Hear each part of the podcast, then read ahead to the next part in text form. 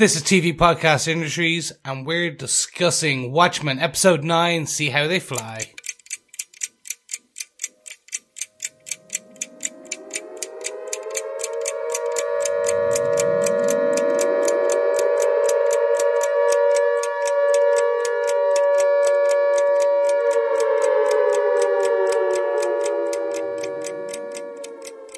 Welcome back, fellow watchers. This is TV Podcast Industries, and we're watching The Watchmen final episode, episode 9 See How They Fly. I am one of your hosts, Chris. I'm one of your hosts, Derek. Hi there, fellow watchers. I'm Sample2346, otherwise known as John, Excellent. With a H. with an H. With H. Uh, I am one of your hosts, of course, John, uh, not created from a sample. No, no. But I do believe you have a very special question for our audience at the beginning of this episode. Yes, I do. I have an urgent announcement, fellow watchers. If you have been enjoying our feedback episode, then you'll have been listening to our Watchmen pub quiz. And of course, our final feedback episode will be coming later this week. And of course, I have to give out the episode nine question before we do that, when we will actually toss up the points of everyone uh, who has participated and we'll be announcing, of course, the winner of the pub quiz, uh, who's got the most points, uh, and of course, they will then receive the great giveaway of Watchmen related goodies.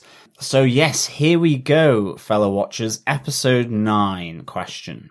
Quoting an ancient Egyptian inscription to the newspaper seller, name the places Adrian Veidt mentions when he first sees Lady Trieu's quantum centrifuge and professes that the end is nigh. So there we go, fellow watchers. Remember, you can enter now. Send all your answers through to feedback at tvpodcastindustries.com. Over in our group, uh, we will add the ninth question to um, the post on our Facebook group. So you can head on over to facebook.com forward slash groups forward slash TV podcast industries to also uh, see the questions are written out as well. So good luck to everyone. And remember, you can either send in your final answer to the question for episode nine, or if you haven't sent in any answers before, you can send all nine in uh, at once as well. So best of luck, fellow watchers, on the pub quiz. And remember, have a drink whilst you're doing it. Absolutely. We made it really easy for you. We put out a podcast with all other eight questions so far. There's nine points available on those questions, one point available for that question that John just gave you there for the three places mentioned in that uh, quote that Adrian Veidt gives out in this episode. So that gives you 10 points that are available to you. Um, it is the person who gets the most points who will be in with the chance to get those goodies. So uh, you don't have to get all the questions right; just get them in as soon as possible to us. But you do have some extra time because we will be recording our feedback episode on Thursday of this week. Yay! Yes, we wanted to give you 24 extra hours to get all your questions in. Go back, rewatch what you need, look up what you need. We, yes, we're giving you 24 hours to get your questions and answers in, but also we want to hear your feedback. What did you think about this episode? What did you think, more importantly, about the season as a whole? Mm-hmm. Give us all your feedback to feedback at tvpodcastindustries.com or over on the group at facebook.com slash group slash TV podcast industries. But for now, let's talk about what we thought of this. Boys, I think it's about time we discuss this episode, this finale, this culmination of nine episodes, nine hours. It's a gonna be a good one. So, with that, I would usually hand over to Derek, but as I am recording this sentence, he is actually under the desk fiddling with wires. So I am just gonna quickly put some time together by asking, so did it, did anyone like this episode? Oh no, he's back to this. He's back. He's back from under the desk fixing Yes. the wires. Our producer, multi-talented. He can produce and present at the same time, but he's back. I just discovered that it's really important when recording a podcast about an episode of a TV show, uh, which we'll be recording for a while, to plug in the computer that you're recording on. it's very important, massively important. Yes, it is. Any aspiring podcasters out there should really learn that basic um early point to yeah, I'm sorry, that's a 101. Uh but anyway, let's jump on with the episode details. Derek, do you want to tell us who wrote, who directed, this important episode. Yes, this episode once again written by Damon Lindelof, and this time with Nick Cuse. Uh, Nick Cuse wrote the movie The Hunt with Damon Lindelof, which has been cancelled, so it may see the light of day in the future at some point. But uh, Nick Cuse also worked on The Leftovers with Damon Lindelof. I'm going to say this now, and I'll probably say it at the end of the episode. What's what do you do after The Watchmen is finished? If you enjoyed the show, if you haven't watched The Leftovers, go watch it this shouldn't be just a, a, thing on IMDb that Damon Lindelof also did. Go see it. It's an excellent, excellent show. And lots and lots of the people that were involved in this show uh, worked on the leftovers as well. So go check that out. Yes, do. But also, I'm devastated about the hunt. Uh, I, I basically only heard about it recently. Um, he gave an interview at the America's Writers Guild uh, mm-hmm. with uh, Marc Bernardin of um, Black Man Beyond, or I should say mm-hmm. Fat Man Beyond fame. Um, it was a fantastic interview. Um, and he told the story about the hunt and why it may never see the light of day. But mm-hmm. I am fingers crossed praying that a Amazon, a HBO, a Netflix come along and save it on a streaming platform because it deserves to be seen, I believe. Yeah, it was pretty close to being released as well. It was only a few weeks away, I think, uh, when it eventually got canned, uh, unfortunately. But hopefully, yeah, we'll get to see it in the future. Yeah. Um, this episode was directed by Fred Toye. Uh, we talked about Fred Toye earlier on this year, guys. He directed episode four of The Boys, The Female of the Species, and also directed this episode of, uh, of Watchmen. That's kind of cool, isn't it? Yes, he, we, we loved his work, but I hear he's also doing two other episodes of an upcoming show based on a French comic.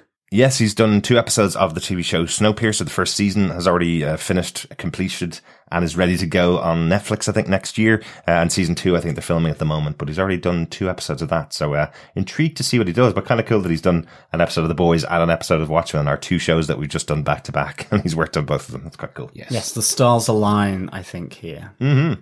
John, do you want to tell us what the official episode description for this episode is? Everything ends for real this time. I love these ones. They're so short and sweet. Absolutely. Remember, I used to ramble on for a paragraph. They were a work of and crafted, but mm-hmm. nonetheless, mm-hmm. do you like this new setup? Yes, but I do have a challenge for John going forward that all of his uh, episode descriptions going forward should just be 10 words. What he does with those 10 words, it's up to him, but it should be 10 Whatever words. he wants. Yeah, I like it. Episode one's easy, the start, then probably around episode five and six, it's the middle. and the final episode, say if it's 10, is the end. There you go. There you, there go. you go. They have to think up some things in between, like the 75th quartile. I don't know. Your math isn't very good, is it? 75th quartile? of episodes. Yeah. Okay, interesting, interesting. Good stuff. Let's get on to our points about the episodes, guys. The doomsday clock has been set to five minutes to midnight. Yes, we are back with our final five minutes to midnight. Boys, we are getting there. It is right at the end. So, to kick off our five minutes to midnight discussions, Derek, do you want to give us your top point? Absolutely. Um, I'm just really intrigued because in our final episode, we have another change to something we knew in the past. I love how this show has consistently changed our perception of things we've already seen over and over again. You know, we got an episode last week, which was all about time moving in different ways and your perception changing because you're seeing time in different ways. This episode, my one effectively is that Adrian Veidt created a new plan after meeting Lady Trieu the first time because that happened in 2008, a year before meeting John Osterman, uh, Dr. Manhattan returning from space effectively. He knew all of the information that Dr. Manhattan was going to give to him, which I just think is really intriguing because it gives you a new impression of Adrian Veidt. He'd been sitting around moping basically for years after his massively devastating attack on New York had worked, but he's getting no credit for it, right? He's been sitting around moping going, well, I'm going to get any kind of praise from anybody at all arrives on his door as Lady Trieu going, what if I was able to banish all of the nuclear weapons? And he, his response to her is, well, I would have done that if I was able to do it and nobody can do it otherwise. I, I love her response to him. She's going, well, you're just a man and you have limitations. and he thinks this is an equality comment from her and goes, oh, but I suppose as a woman you can do it, can't you? She's like, no, no, no, no. There is somebody else. and you know exactly who he is. yeah. And what she says, squids are it's effectively a rerun. All these mm-hmm. squids he's dropping are just like reruns. Uh, listen out, Star Wars. Um, and, uh, yeah, I mean, just a great little meeting, I think, between, uh, these two powerhouses. Although I suppose in that instance, uh, Adrian Veidt does seem like he's just gone past his uh, sell by date a bit, and like here is the new kid on the block. I think the great thing about this though is that you know as she reveals um, how she came into being, that effectively she is his daughter, uh, and the sample used by her mother, um, who guessed the the code that was in in the Watchmen uh, in in the comics as well. Ramesses the 2nd Um, that uh, you know it, it's a great little moment where he's like, "I will not call you daughter," um, and he he goes on about how he was born into wealth, but he gave it away so that he could start from nothing and prove to everyone that he is worthy of of that wealth that he's given away effectively. And so he goes, "My gift to you is nothing," and you're just like.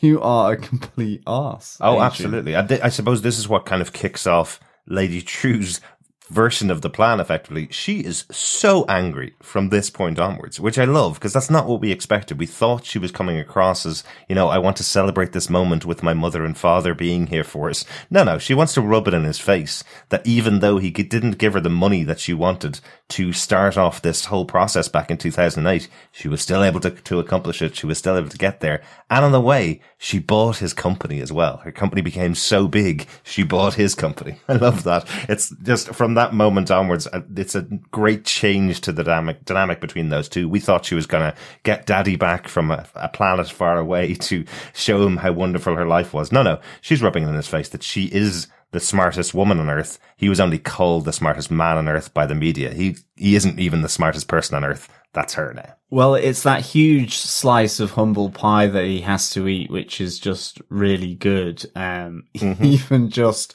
that moment where the the space rocket that has come down to take him off uh, Europa, Uh-huh. the, the the voice from the spacecraft is like, "No, put your hands on your hips," in order for him to be, you know.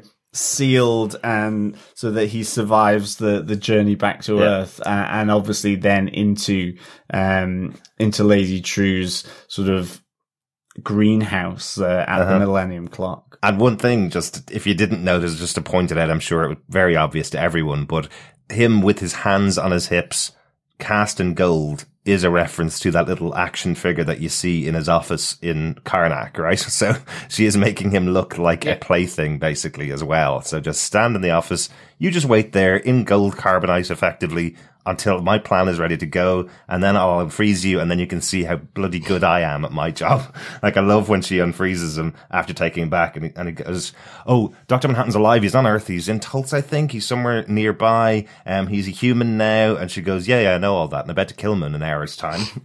and he's like, "What? I thought you needed my help, basically." Brilliant. I did love the fact that back in episode two, three, when we introduced Lady Trieu, Mm-hmm. that the sp- that that uh, item crashing back to Earth Yes, was Ozymandias. yes. Episode four. Yeah. Yes. We believed it Yeah. was maybe Doctor Manhattan or something. We I think we potentially even theorized Yeah. it was Ozymandias coming back to from wherever, and we were right. Mm-hmm. It's just again timing is so fluid. It everything is being experienced at the same time Uh-huh. Uh, in the show, and they're they're the use of time as a story instrument, as a story piece, is amazing. Yes, I think um I think I mentioned back whenever it was in episode 4 I think it was the moment where the camera pulls back whilst on Europa on the the moon of Jupiter and it comes back and then it comes out of the gold statue. I, I think at the time it was like okay, may you know that he's in there and maybe everything he is experiencing is in his head. Well, no, it actually did happen. That was the only thing Yes. that that that was clarified. But it, it really just felt that um, there was something more to that statue that, that met the eye after that particular camera shot. Yeah, the, cam- the in- camera in started on four. Adrian Veidt's face on Europa and then came out of the gold face on Yes, exactly. And I think very close after that, we have the comment from Laurie going, why did you make it look so old? well, she didn't. It's just spray paint, basically, over the top of uh, over the top of Adrian Veidt. Brilliant. Although I do like golden carbonite. That's quite Yes, a good one. absolutely. Blinging the carbonite. I will also say I did a very bad thing because this episode, we got this episode late and we were watching around the same time as everybody else. I did listen to Damon Lindelof's discussion about the last three episodes on the official uh, podcast of Watchmen. The um, background behind him being hidden in plain sight is fascinating. Check it out. There you go. That's my only one that I'm going to give you for that episode. Okay. Uh, that's my first point is just that the meeting of Lady Trieu and Adrian Veidt uh, completely changes the plan of Adrian. He was effectively going to sit there for the rest of his life having these uh, squid dropping randomly around the world until Lady Trieu came into his life to tell him that uh, there is another plan. Interesting. John, what's your uh, big point for this episode at five minutes to midnight? It is that she's a raging narcissist. um, so, I mean, effectively, that Lady Trieu here um, is the villain of the piece to some extent. Oh yeah, you know there are there are many villains. There is the Seventh Cavalry, for for example, but it, it's just the fact that she's kind of been. Uh, really sneaky about it, and I, I just love the fact that Adrian Veidt is, you know, once he has kind of been decarbonized from the golden carbonite. He's he's recognizing this narcissist tendency uh, of her wanting to become God because, well, as he says himself, I can recognize them because I'm one. You know, it. she didn't lick it from the pavement, basically.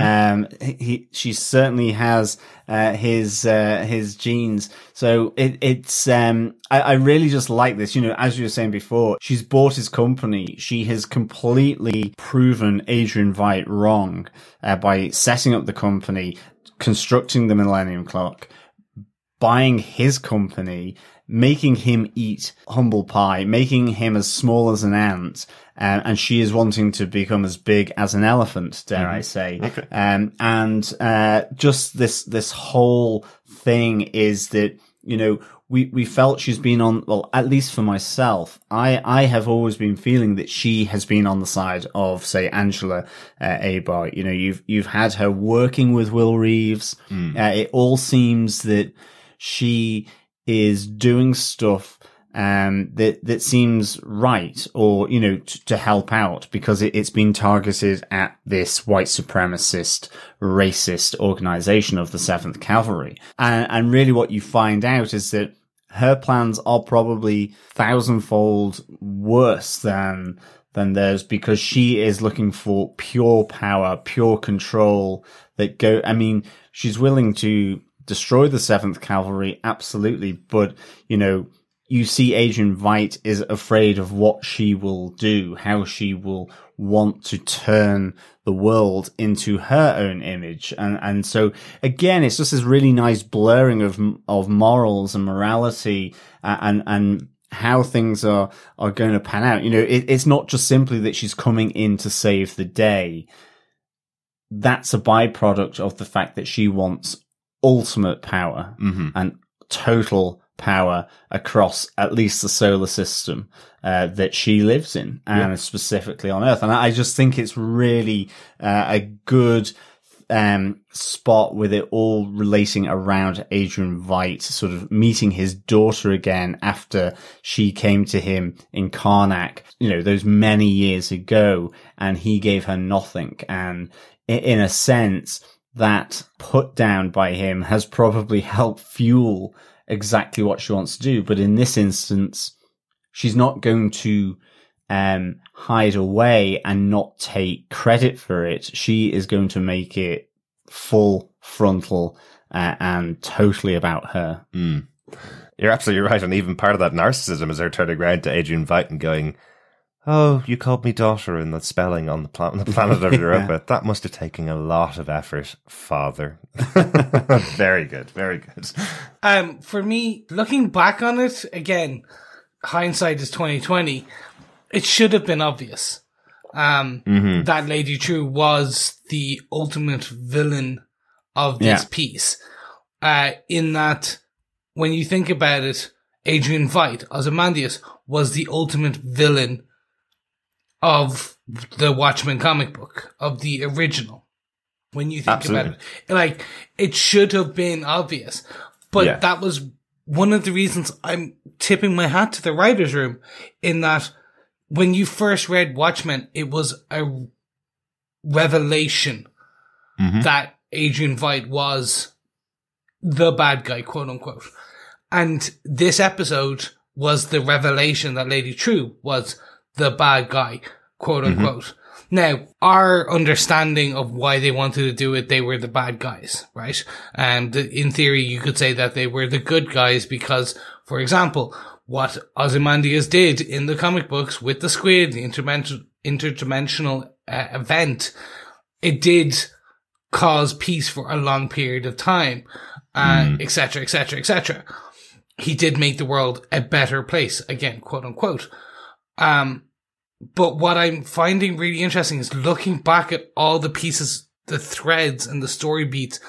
The writing was on the wall all the way back then. It was just the final puzzle piece that when we saw this scene about her wanting to become a god, that, Yeah, and why she exactly. wanted to do it, that you then go, you, that's, that pieces fit into the puzzle and you see the picture as the whole and you go, Oh, now I get it. Now I see why this is a bad thing. Yeah. Um, Yeah. it was just, it was just, again, it's writing like this that every now and again reminds me of why I love TV and good TV.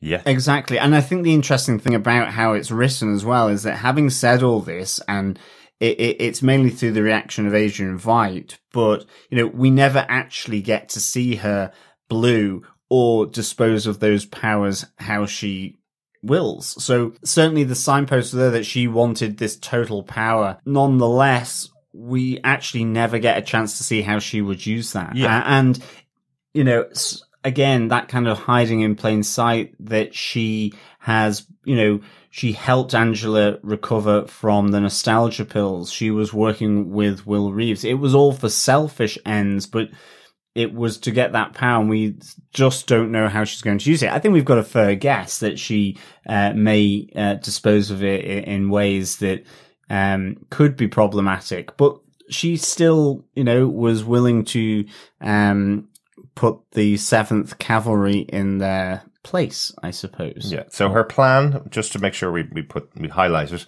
her plan was she'd get the power, she'd banish all nuclear weapons from the entirety of the world, something that Adrian Veidt didn't do, and something that Doc, Dr. Manhattan didn't think of doing, and, and it said that he was never asked to do that, so he didn't do it, basically, because he knows what happens, he knows the outcomes. He was never asked to do it, he didn't do it, he's not a very imaginative guy, I suppose.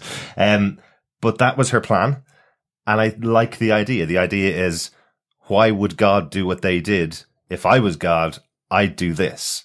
And that's Yeah. what she's trying to become. She's trying to become God because she believes she would make better choices with the powers that Dr. Manhattan has, even though she doesn't really understand them. Not many people do. And that's what we got last episode in episode eight. We now understand his Yeah. powers. His powers are, well, he can't do any of that because he already knows the outcome because it's already happened. So the minute Yes. Lady Trieu got the powers, she would suddenly have known how everything would turn out and not be able to just click her fingers and get rid of nuclear weapons Exactly. because it's not omnipotence that you get. So I love that concept, and I love the fact that she didn't actually achieve it, and we didn't see her blue. We just see a massive ship drop on her face, and that's it. Yeah, the quantum centrifuge. that's it. Yes. Um, but I really did wish that they, they used that old adage, which was absolute power corrupts absolutely. Um, because that's part of it as well. It's that, yes, you can become a god. She could have become a god and she may have had altruistic intentions, but Yeah. with the power of a god, it will corrupt her. Um, but at the same time as well, we also know she was already corrupted because she was willing to do heinous things to, to become the, the god that she wanted to become. But also, she did good things. So it, it's again that she wasn't actually the villain. There were many villains in the season Exactly. um, which is the interesting part. That kind of leads me on to um, my my final point or my main point for this um, piece, which is Lady Trieu was so she was so manipulative. It was fantastic because she used the Seventh Cavalry to mask her plans from Doctor Manhattan. So we we knew that Doctor Manhattan could see to a point that um, he was he was like, okay, we've got ten years because the Seventh Cavalry will come. He wasn't able to see beyond that because she was the puppet master. She was the Vietnamese puppet master playing with the strings and able to mask all of her activities without Dr. Manhattan noticing because she understood how his power, I believe she understood how his powers worked. Um, she was able to get the Seventh Cavalry to make the cage, which stopped his powers from being used and stopped him from escaping and seeing up to that point or beyond that point.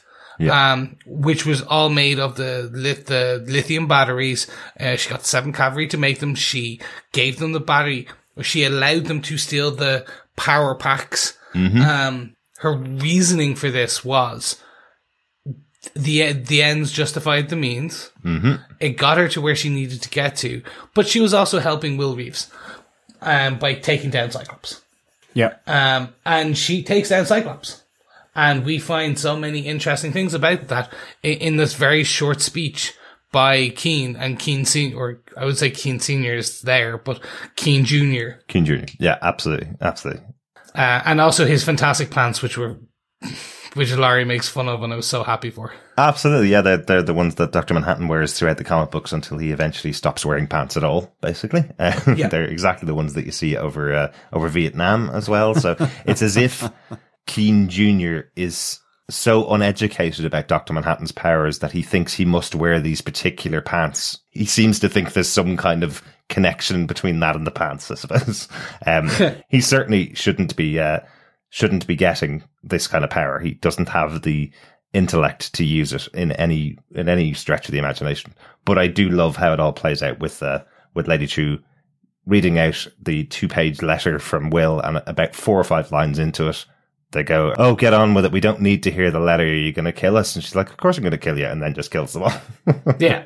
I love the fact that everything with the Seventh Cavalry was actually just an extension of Lady Trieu's plans for us. Mhm. Every part of it. So when you start looking at the whole, then you really do see why she did what she did and why she allowed certain things to happen. So that, because it all was the ultimate game plan. She is the master manipulator, the master puppet maker, the, and puppeteer, the, the master chess, um, player, if you will.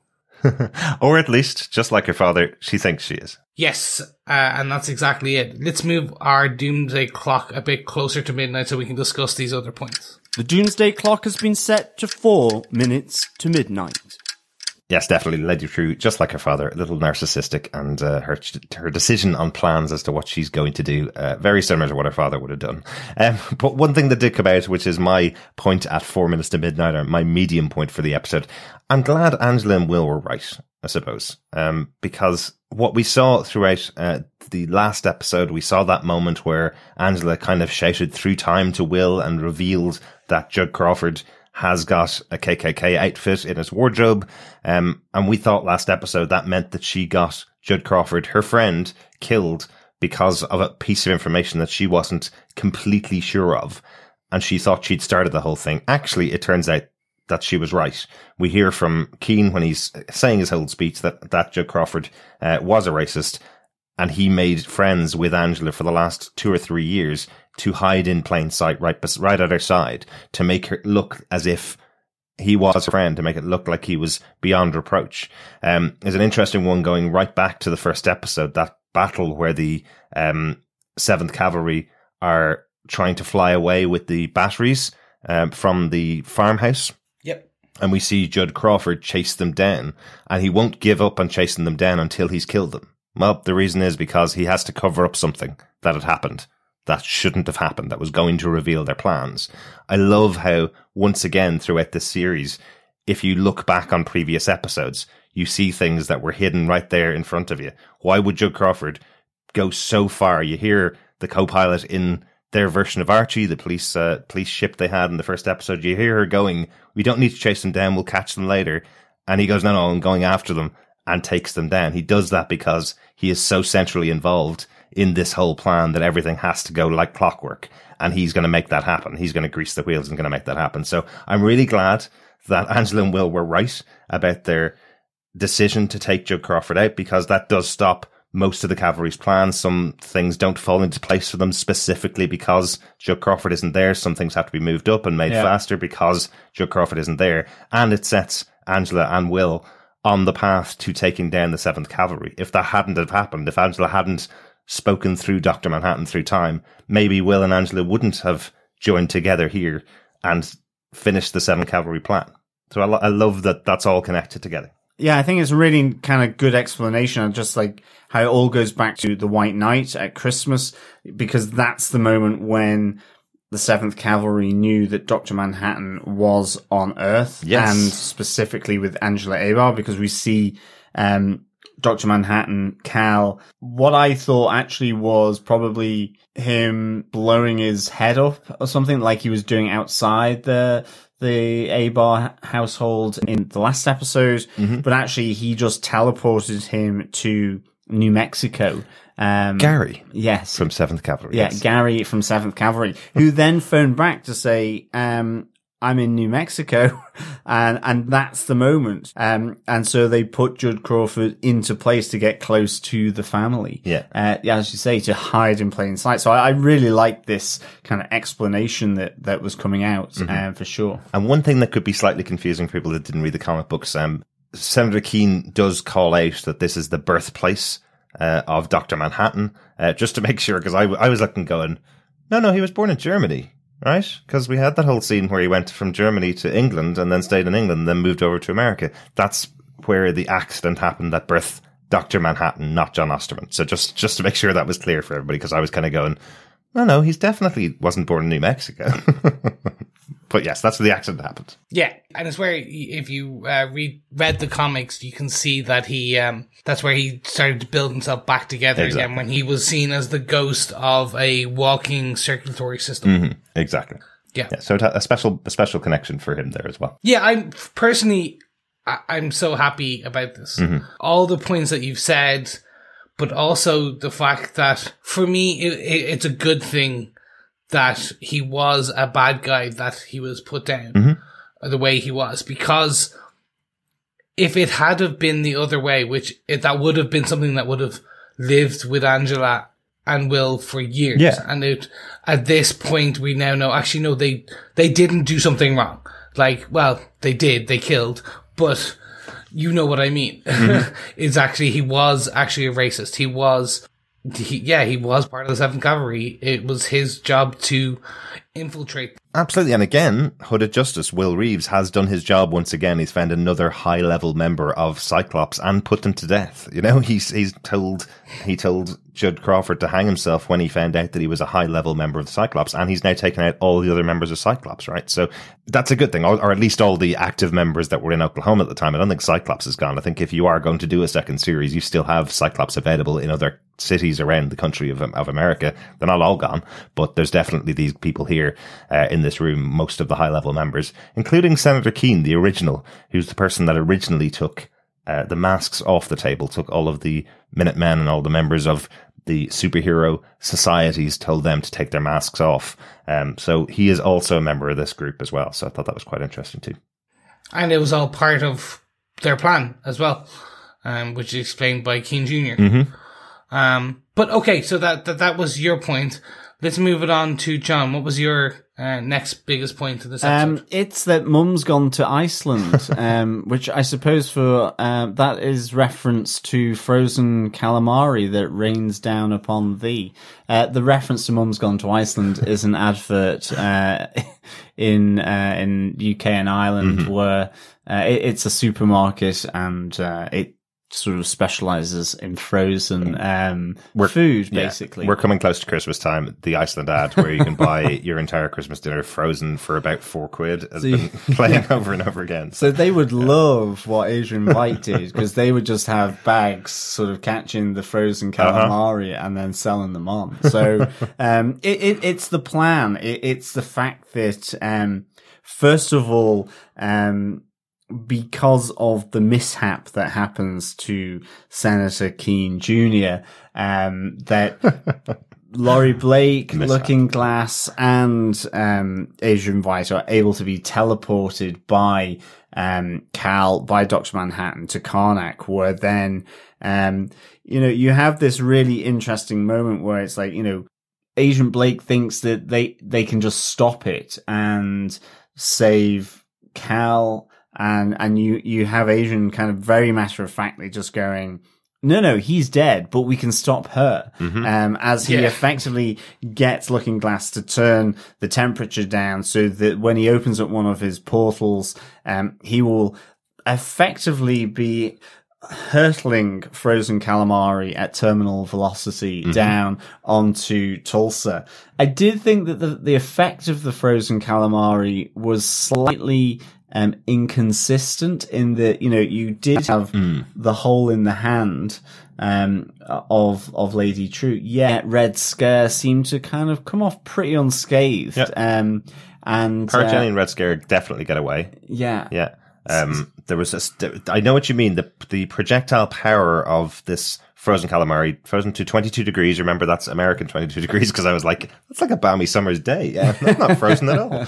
Um, but yeah, it should go through the metal in cars if it's gone through the bone in her hand that quickly, you know, uh, it definitely takes out a ship directly over her Well, that's head. it. It takes out the quantum centrifuge. Yeah. Yeah. Not a ship. Sorry, the quantum, centrifuge. You're absolutely right. Yes. Yes. Um, like so, but I, I, I just, I did like the plan. I like the fact that, you know, Cal, uh, Doctor Manhattan, you know, this is he obviously knew those elements that were going to play out here, and and it gives them this moment to stop. As I say, in in a sense, that villain of the piece looking for that ultimate power to wield rather than be sort of agnostic on it and, and, and sit back like he had done. And maybe that's where he was coming at it from. But, um, I, I, I just like this, and I, I like the whole setup of the th- these three Blake, uh, Veidt, and, and Looking Glass in Karnak, um, trying to help with the teleporter, the squids, uh, and and raining destruction down upon um upon Tulsa. Absolutely. What a great grouping these three are. I really, really enjoyed these these 3 uh, playing off one another. Absolutely. sure. I, I love Larry's arrival in the office. Why the F are we in the office? Why are we doing, why do they send to the office? Oh, and then Adrian kind of goes, Oh, of course, because obviously I can do something from my office. Right. Off we go with our plan and away we go. Yeah. Really good fun. Uh, also, you know, the poor looking glass every time the Manhattan players are used to teleport and throwing up each time, uh, you just feel kind of sorry for him, don't you? yeah.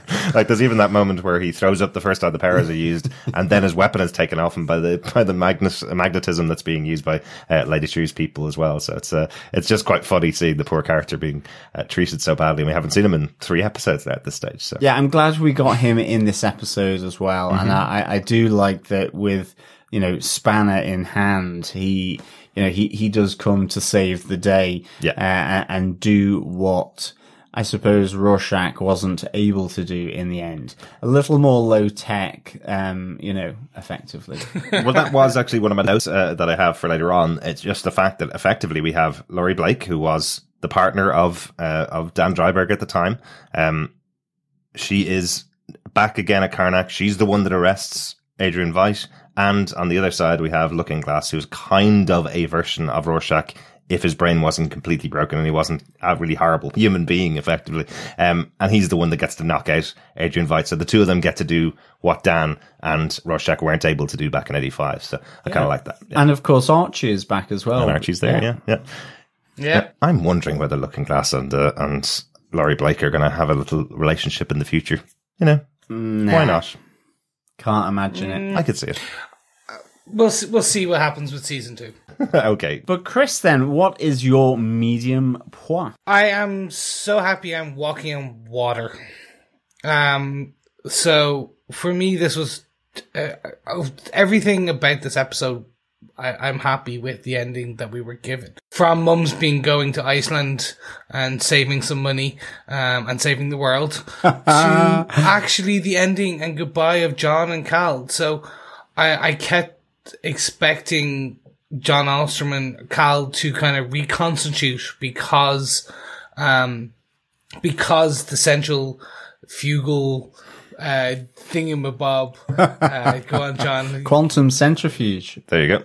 There we are. The quantum centrifuge thingamabob was destroyed. I was expecting John to basically rematerialize over time. Like I was expecting like a blue light just to um, kind of appear, and again a circulatory system just to kind of reappear or something like that. Okay. Because Yeah. I was like, okay, but no, John, Doctor Manhattan is dead. Well, now in fairness, just to just to give your theory a little bit of credence, Chris, we only spent one more night in Tulsa, and it took months and months for him to reconstitute. The first time, True. the second time, you're right, he did reconstitute in Karnak when he when this happened to him uh, by Adrian Veidt's hand. Uh, he did reconstitute quite quickly, so uh, he could be somewhere in the middle, or just maybe just didn't want to show himself that quickly. Or there is a possibility though that he's not gone forever because this kind of thing seems to happen sometimes to poor Doctor Manhattan. But we are also given an explanation of that he believed that something like this would happen. He told Angela about the eggs. Um, and you need to break a few eggs to make an omelette. And we get a flashback to the, the introduction where he talks about sharing his power in an egg and the theory that he could place his power in there if someone wants to take that egg they could share his power or take his power or become or kind of embody him excuse me. And when we we end this episode we end on the theory that she's about to try mm-hmm. walking on water. Because the first episode after he is revealed he is walking on water and she goes why are you doing this? You need to see this he replies This is this is this is important for the future. Yeah, yeah. So I was so happy, be- and I, I'm walking on water because they don't actually show us. The final shot of this season is fantastic. The foot does not go through the water. The foot does not stay on top of the water. The foot just stops, and that could be that she's just. We don't know. the The future is the future is tenable here. The the future, like we don't know what will happen. She may have been given the powers of Doctor Manhattan. She may not have. It's just this really nice not knowing um, that they've that they've given us hope Yes, definitely. that the god is still there, and the god in this case is a woman, not Alanis Morissette, but uh, Angela Abar. Absolutely. It, it is that Sarah Connor moment of the future is untold. Yes. Um, and, uh, for me, it was definitely that inception moment of the, the spinning top. You know, will it fall? Will it keep spinning? Is he in reality? Is he in a dream? In this case, is she a god? Isn't she a god? Is she walking on water? Is she about to basically get wet? face planted in Uh, a pool. fla- yeah, belly flop. And um, yeah, I really liked that. I have to say. I think the other thing I really enjoyed uh, in this moment was, um, as you say, Chris, the the goodbye of John uh, Cal to Angela when he's in the um in the lithium restraining cage and he loses his color. Um, I, I thought that was a really in in all this craziness that was going on. The the shot really came down into a, a really nicely intimate moment. Yeah. I, I- felt between these two characters, and given you know the ten years they've spent together, given last episode we saw how they met, and at least the initial craziness for Angela of this. Um, imaginative, unimaginative person uh, in the in the form of uh, John Osterman, Doctor Manhattan, and then within Cal. So you know, it, it was um, you know, it, it's that kind of moment where not that she's been restraining him with the atom symbol in his head. It feels like with that being released and she has such a short time then with him as she knew him when she first met him in the bar in Saigon. So I thought it was a really intimate moment uh, that happened uh, between these two, which I thought was really, really good. It was just heartbreaking, Yeah, wasn't one- it? Just that, that moment because again, she spent six months with Doctor Manhattan before he became Cal. Really, before he Yeah, just exactly. lost everything and became Cal, and he makes this choice. It seems in that final moment to say "I love you" and goodbye to the woman he loves. he makes that choice to pull himself all the way back to to Cal. He doesn't change into the way she first saw him. It's the way that she spent ten years with him is what he changes into to say goodbye to her. And I just think it was very emotional, really perfectly played. Yeah, and for me, that was kind of culmination was just the actual "Where are you, Cal? Where are you?" Uh, I'm in every moment we were ever Beautiful. together. Yeah, really good. It, it, you know that whole thing, which is okay. If you could have ten years of the happiest time of your life, Mm-hmm. but you know it's going to end, would you still do it? And that's what this whole thing is about. Which Exactly. is he knew he was going to pass on in his case, Mm-hmm.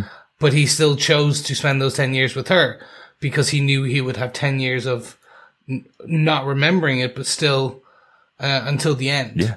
Yeah. Um, and it was just, it was so poignant.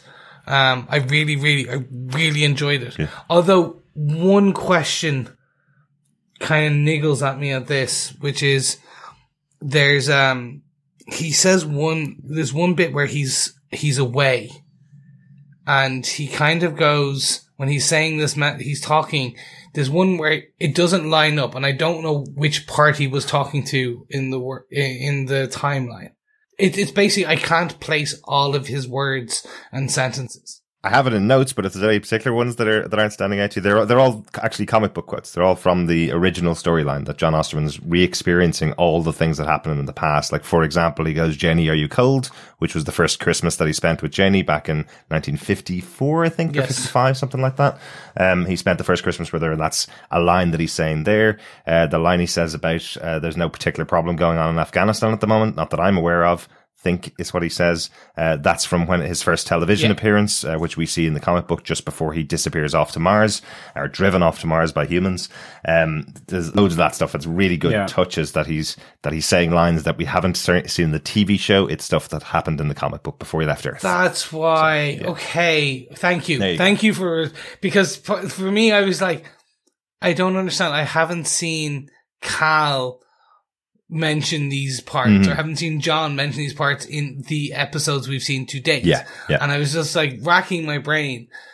That, per- oh my God, that just makes it even better. It really does. Mm-hmm. Like I love it. You know, it's effectively Oh. the idea of the TV show is if you don't know the comic books, you'll understand he's going through things that we may not know at all. Um, he's going, he says it's, I'm, I'm all over time. This whole thing is affecting his ability to just focus on one space.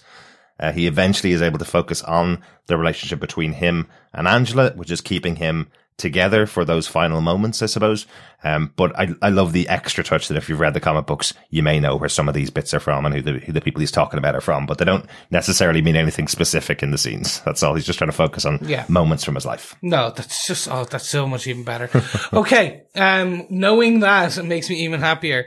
Uh, gentlemen, hark! I do hear a talk, a clicking. I mean, a click talking. Uh, I believe it is time to move on because we the doomsday clock is set to three minutes to midnight. The doomsday clock has been set to three minutes to midnight. So, John, do you want to give us your final small points for this episode? yes. Um, it, it was Lady Trieu's, you need to filter all that energy before you absorb it.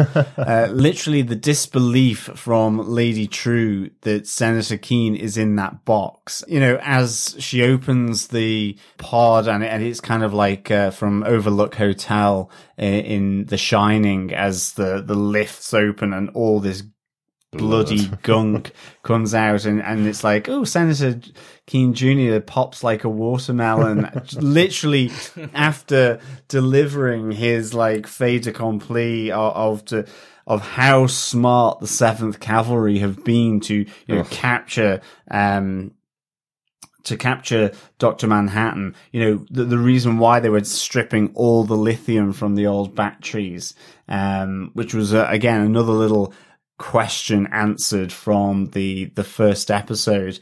Um, and yet, uh, you know, the, the whole thing from Lady Trieu is, well, you need that thing flying up in the sky that I've brought along just because, yeah, you're going to pop like a watermelon. I thought that was just, spot on, spot on. Um, great stuff. Um, yeah. And then, yeah, I mean, I think she at least focuses some kind of energy on the rest of the Seventh Cavalry that makes them go pop as well, really.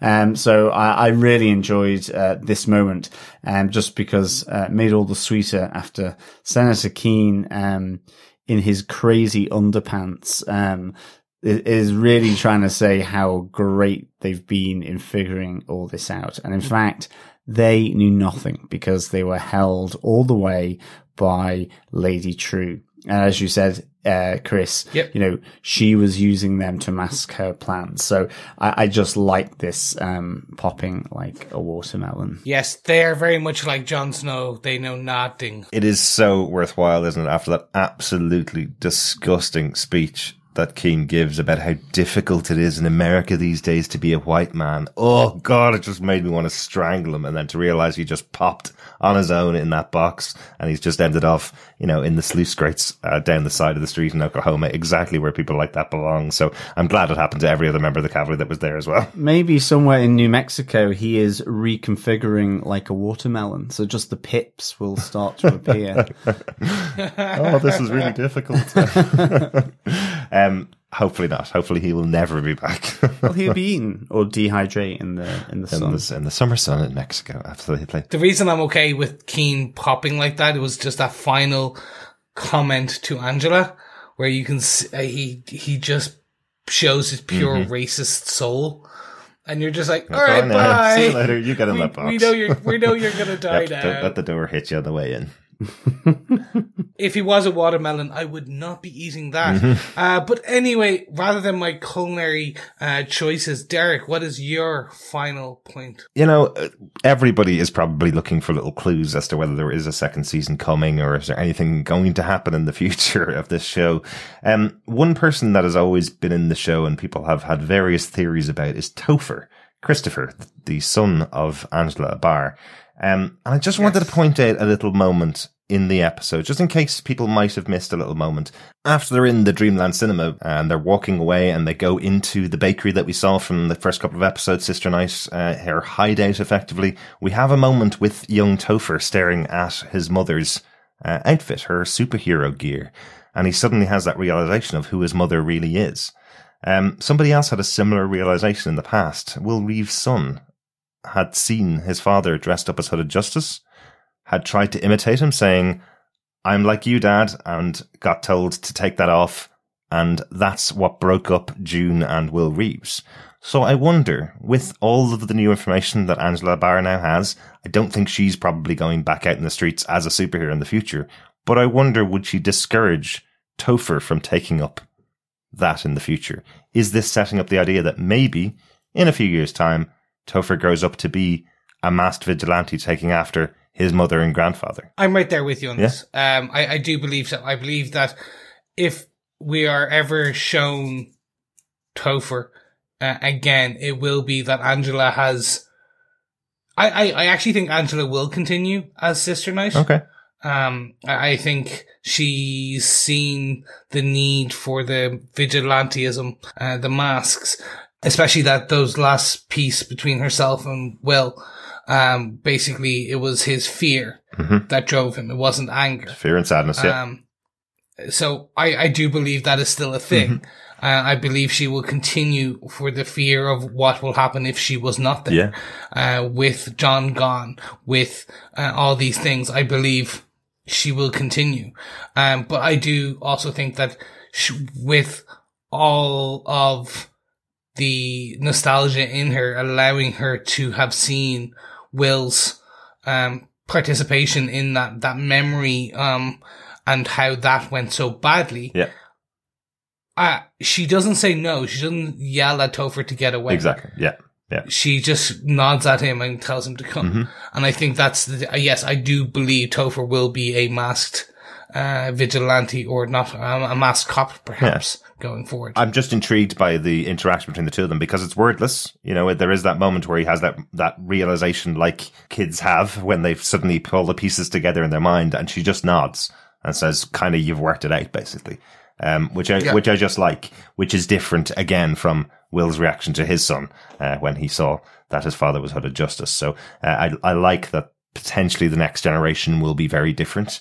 Um, you know, Yeah. And also remember, all of these cops are in masks because of what Keene did and what Judd Crawford did. So whether they'll be in masks next week when the police force in Oklahoma goes back to being the same kind of police force as every other state in the country, uh, they may not be wearing masks. They may be back to being just regular beat cops without masks on them. So Yeah. we just don't know what's going to happen in the future. But I like that we have some questions for possible futures. Or it could be the reverse mask, like Superman, who puts on his glasses. Yeah, you, you're dressed Yeah. down to uh, to walk the out. in the cheapest mask in the world. A pair of bifocals. Ah, bifocals. They're they're pretty expensive actually.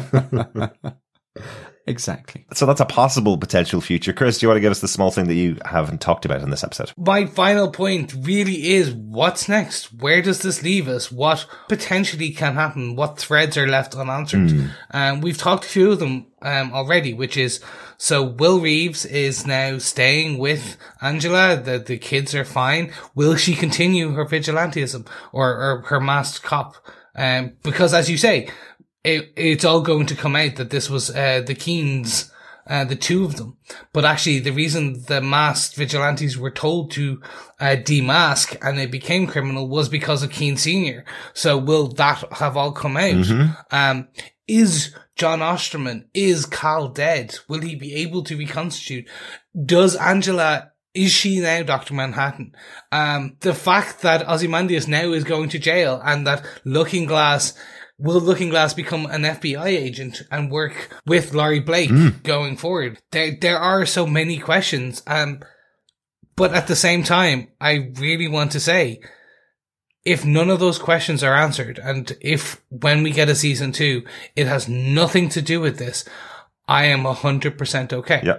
If we even don't get a season two, I, I'm pretty sure we're going to get a season two just based on the numbers, the figures, the, the, the everything. Um, I'm pretty sure we're going to get a season two. I don't think it will be the same characters. I don't think it will be the same. There may be some thread lines or through lines, I should say, but I'm okay. This for me has been a, a television season for the decade. Um, it really has been one of the, the greatest piece of writing. Um, the, the, just the whole lot for me has left me on the edge of my Yeah. seat. Yeah. So I, I- I've asked the question. So what's Yeah. next? Where does this leave us? We used to have a lot of these things when we were younger, um, which were called event event series. Yeah. that used to happen a lot. Um, they don't happen very much anymore. You have some kind of mini series. BBC do them a lot, where they do four or five episodes of a show and then they never ever return to that show again. Um, I'm hopeful, actually, with the show being as good as it is. I'm hopeful they don't return unless they have a great idea and a great story to tell. Because I think uh, a lot of writers could come in and tell you a story of what happens next. You know, somebody could write next week's episode, and I don't know whether it will form the same kind of feeling that this show has given to Watchmen. You know, I could tell you next week, Sister Night's out in the street taking down criminals. Yay, great. And Looking Glass is back out in the street next week. You know, great. It's just a standard comic book story on TV, but this show has really done something and told a story through the medium of comic book TV that I don't think would have been able to tell without this particular writer's room and this particular, what's it, 500 people that are involved in this show. Everybody from the actors and the people behind the scenes and the set makers and everybody who's yeah. making this show the way it's been made right now. Um, one thing that Damon Lindelof is very clear about pointing out, while his name is on the writer section of the episodes, this was a true writer's room. There were people in this room for a year and a half breaking every beat of the story. And the people, people who get the credit on the final episode is just that they wrote most of the dialogue that's, that forms the episode. But all of the ideas came from this writer's room. So if somebody else in the writer's room who hasn't been a showrunner before has a great idea for a season two, that's also a possibility. Come back and, and do a season two. It doesn't have to be Damon Lindelof, but somebody involved in this version of the show has the same kind of love and belief for the material coming back and do a season two. There's definitely ideas that you can take uh, going forward, but I think this feels like the original comic books that were never followed up until this TV show, and that's taken 30 odd years to do. So what do you do? Uh, You, c- could this possibly be followed up in eight or nine months with another show with the same kind of impact? I can't imagine. So in an interview which we talked, I, I, I briefly discussed, they called the original comic book the ul- the Old Testament. and when they're in the writer's room, the original comic book was called the Old Testament.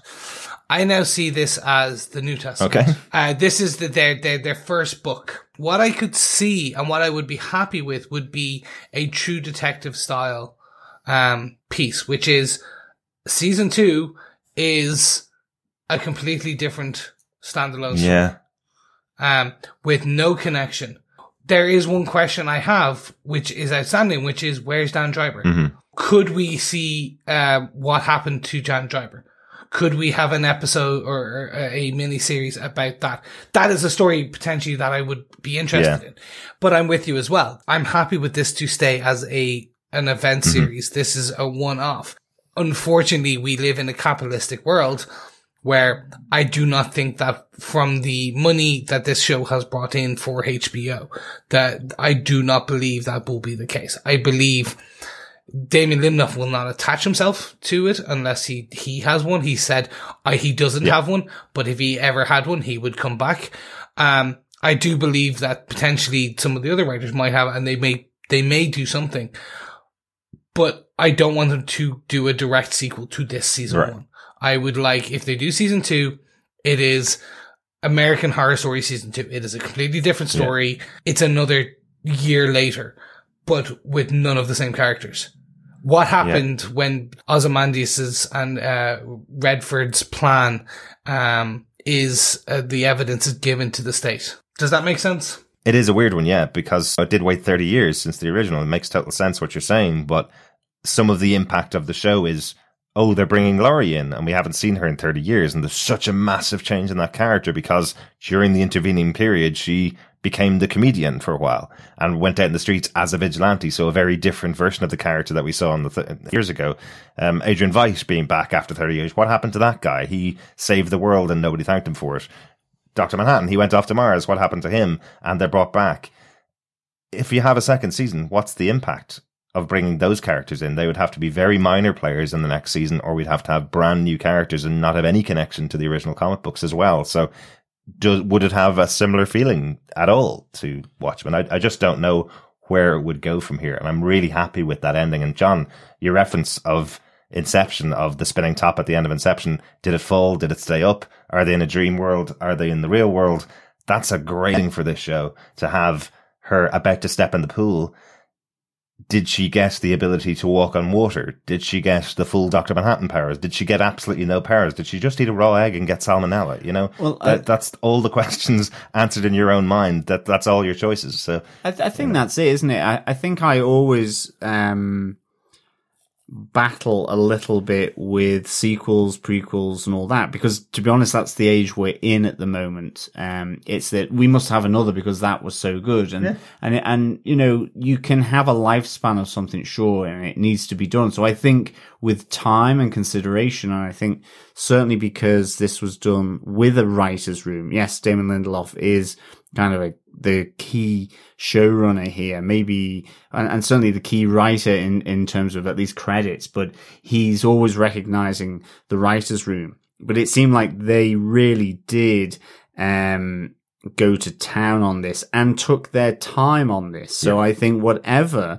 if there is to be another one, um, it needs time because this certainly took a long time to get there because otherwise you just get something thrown out. And again, it's like with f- films these days. Uh, it's kind of why I like Christopher Nolan so much is that he does Inception and, you know, an original movie in, in a time where we, we don't get that uh, too often these days, at least not on a, on a big scale. Yep. Um, and he decides, right, that's it. I've told the story. I move on. And I think that equally is valid because I think sometimes that's good for the art, which is TV making. Yeah. I get what you're saying, Chris. It's in a, uh, a corporate world and, and there are, there are jobs to be filled. There's money to be made and so on. But it's, I think TV, film, theatre, all these kind of different mediums operate in a space that's not just purely corporate. Yeah. And I suppose the good thing is all three of us are saying exactly the same thing. Basically, this could be the end. This could be the last for it, and we're all pretty happy with how it's all played out. And I presume if the idea is there in the future, and it's a good idea. The money's there for it to come back. Yeah. Um, literally while we've been recording, the ratings came in for last night's episode um, in the US, and it's the highest rated of all of the episodes. So everybody that's been watching it, time shifted, tuned in live to watch it last night. So love that. So Yeah. it definitely was a success as a TV show, and hopefully in future, if there's a great idea, the money's there for it. It doesn't have to be a sequel, doesn't have to be a follow up, but if the right idea comes to the people that are involved, it'll be available there. That's kind of cool. This should have been Chris's five minutes to midnight. Yes, it should have been. But it is now two minutes to midnight. The doomsday clock is now at two minutes.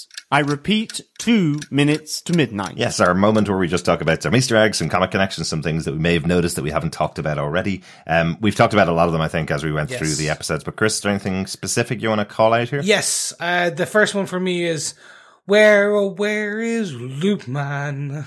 Um, yes, I believe I missed uh, something quite small uh, or quite big, depending on. But um, yes, where is Lube Man? Oh, uh, Derekpedia, please enlighten me.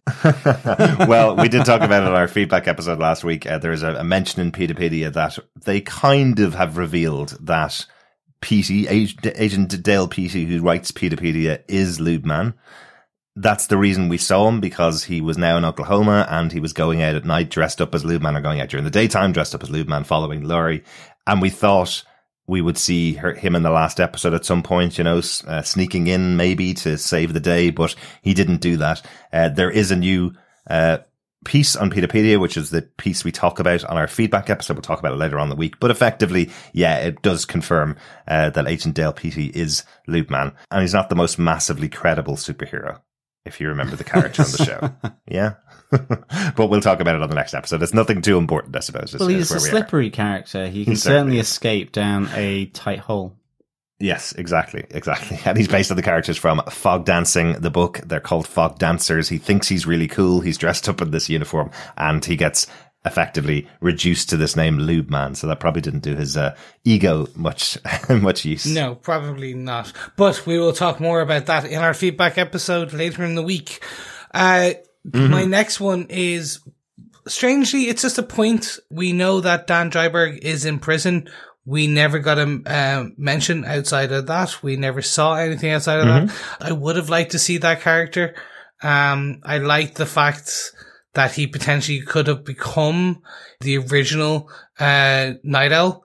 Um, such that like he could have been working above the garage. He could have become like the Right. original Night Owl, uh, like past Yeah. passing it on like a torch. Um, I did like that idea, but it was just a shame.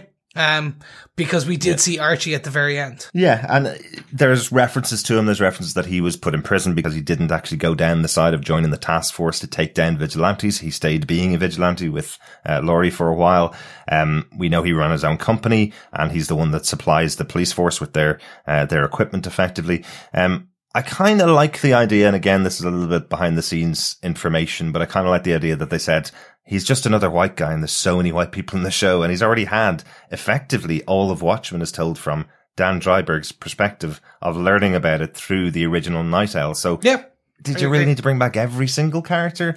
Maybe you might want to check in on him, of course, you know, and they probably will if they do a season two. They probably will have Dan Dreiberg in there, but they kind of felt that they just didn't find a space for him. There just was so many other characters to deal with, and you have a massive amount of new characters as well that they're trying to get on screen. Loads that didn't even get enough time on screen as, uh, screen as it is. You know, everybody wants to see more of Looking Glass, um, even though he got his entire own episode as well. But, uh, but yeah. I know what you mean, Chris. It's just, it is, it stands out as to why we didn't see uh, any actor playing Dan Dreiberg. It is. I for me, it's inside baseball. I completely understand. I completely agree with the reason we didn't see him.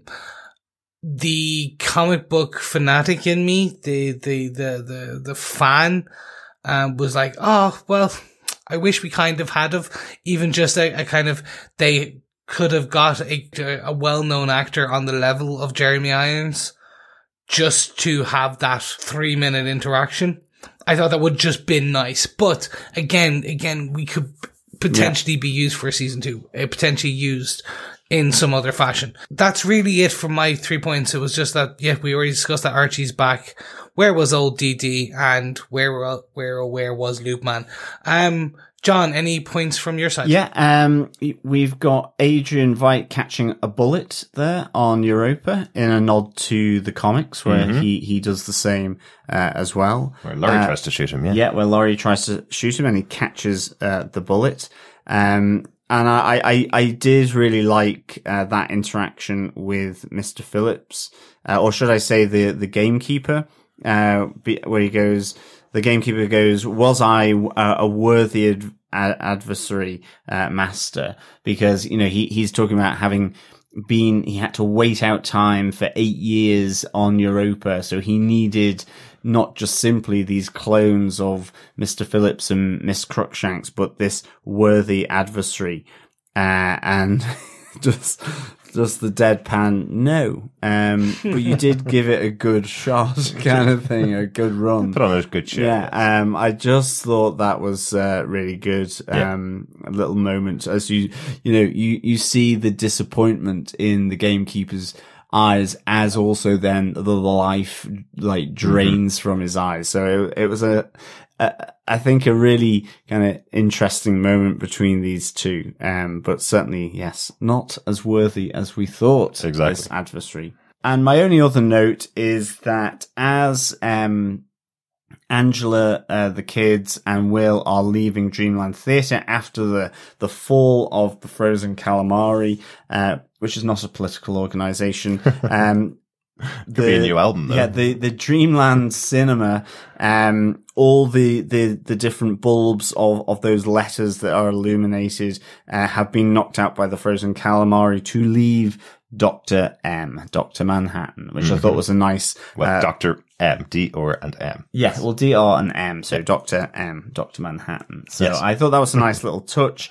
Uh, and just quickly on that, um, I, I thought that conversation between Will and Angela in in the cinema was just really nice, and I think it it comes back to your point about maybe uh, the future vigilantes won't need to wear masks or whether Angela herself is actually the, the new Dr. Manhattan, uh, having taken the yoke, uh, because, you know, Will says, you can't heal under a mask. Uh, you know, wounds need, uh, and I thought that was just a, a nice little, uh, quote from, from Will Reeves there Absolutely. to his granddaughter. Yeah, yeah. A really, a really beautiful sentiment, I suppose, at this stage. This is a guy that's lived, you know, his whole life being hooded justice, and now they don't need it anymore. That hopefully uh, things are starting to change a little bit uh, in there. Um, I do love the quote from Bian as she's uh, stealing the sample that will eventually become Lady Trieu.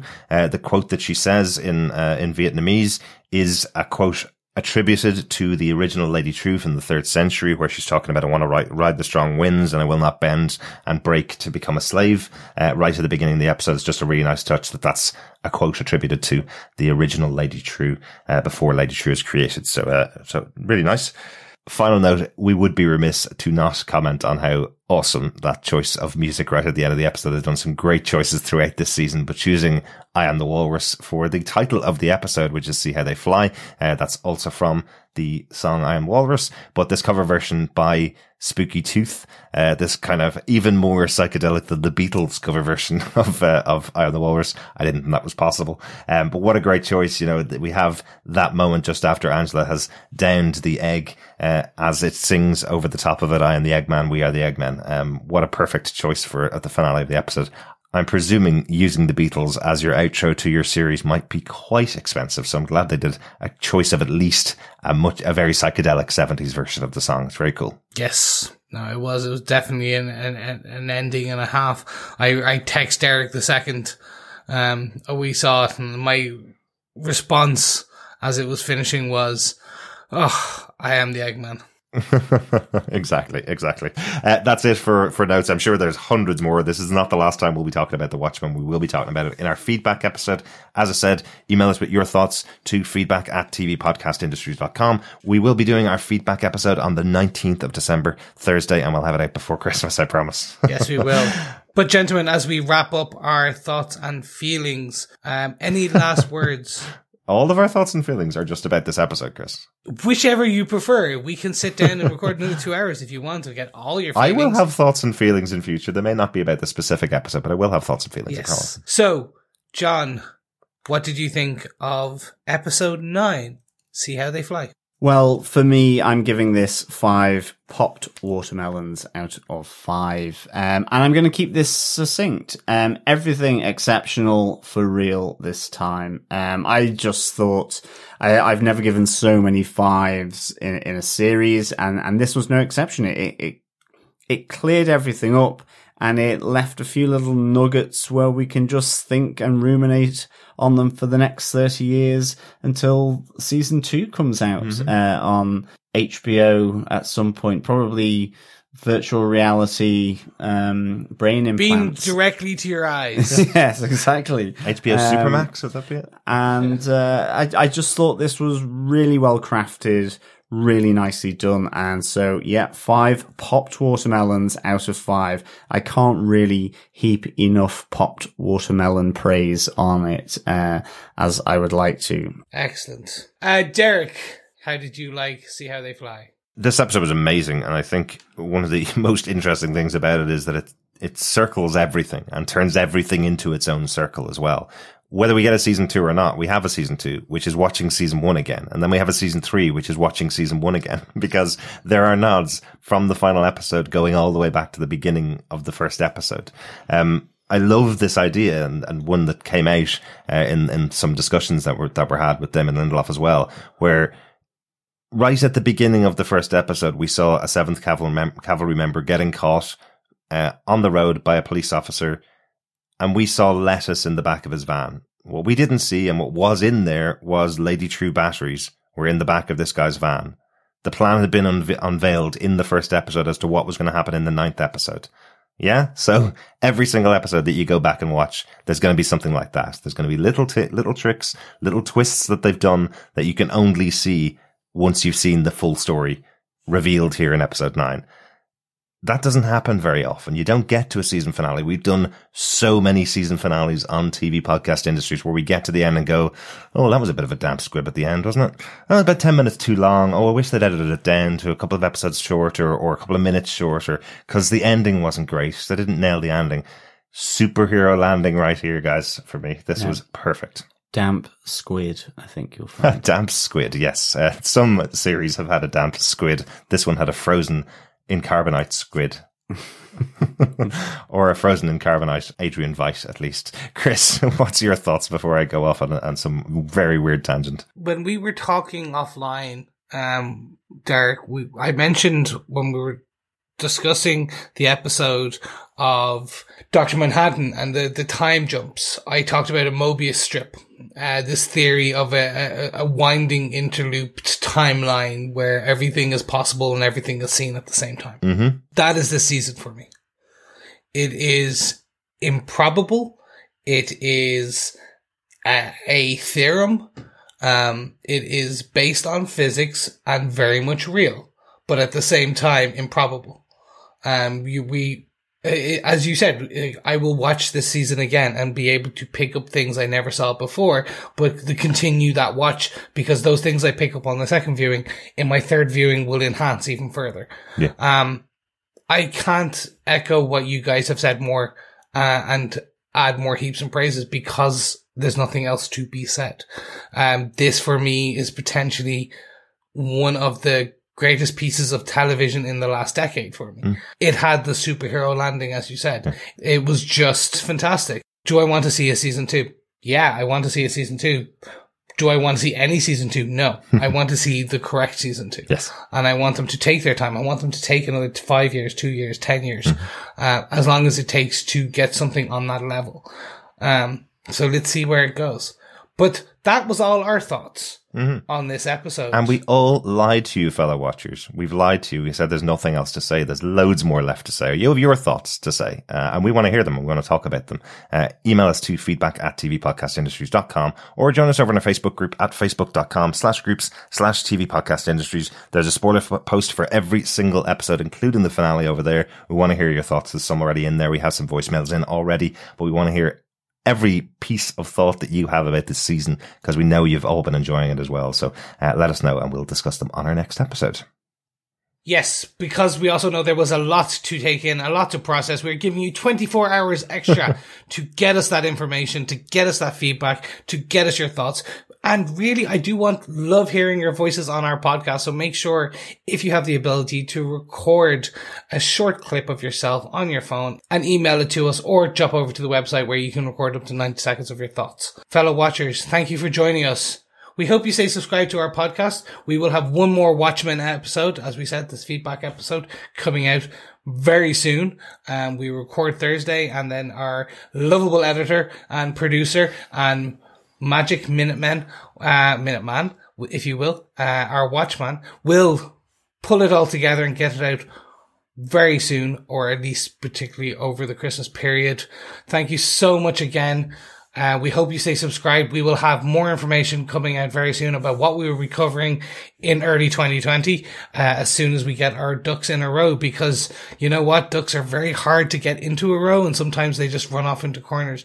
But we will get them in a row. we will get them to you. See, fellow watchers, he has to be really polite to me because he knows I have to edit, edit this episode. So he knows I have to do a really good job at making sure Chris sounds great and John sounds great and I sound great. So I should have the episode out sometime mid January. No, it will be out before Christmas, I promise. Um, also want to say a huge thank you to our Patreons for December, um, who went over and joined us on patreon.com slash TV podcast industries. Claire Payne, Stuart Campbell, Oren Dix, and Ken Hu, who've all contributed to the podcast and help us keep, keep us going. If you want to contribute to the podcast, you can contribute any amount at patreon.com slash TV podcast industries. And we'll give you a little shout out on the next episode. Absolutely. Thank you so much, Claire, Stuart, Oren, and Ken, uh, for that Patreon support. And of course, thank you everyone who subscribes as well to TV podcast industries. Without your support, we wouldn't be able to do what we do. Mm-hmm. Um, whether that's through Patreon, whether that is through subscribing and sharing uh, our podcast or with your friends, family, uh, dare I say it, a little hark back to grannies uh, as well from our Defenders TV podcast. Mm-hmm. Or your as well. watchmaking grandparents as well. Yeah, absolutely. Exactly. Yes. um, that's really strong bifocals then. Yeah. Once we are finished with our Watchmen episodes, this feedback episode of the last one we'll have out in 2019. 2020 kicks off with our review of 2019, where we'll discuss the kind of shows we'll be talking about next year and all the stuff that we did this year. Uh, hoping to record that at the start of next year, so you'll get that in the first week of January. Tell you all about the stuff that we're going to be covering for the rest of 2020, or at least some of it. That's for all the stuff we know. That's that's about it. Bye bye, watchers. Yeah. Keep watching The Watchmen. Yes, thank you so much, fellow watchers. We will be back soon. As always, fellow watchers, thank you so much for joining us. It's been great having this discussion with you. And remember, keep watching, keep listening. Bye. Bye. Bye.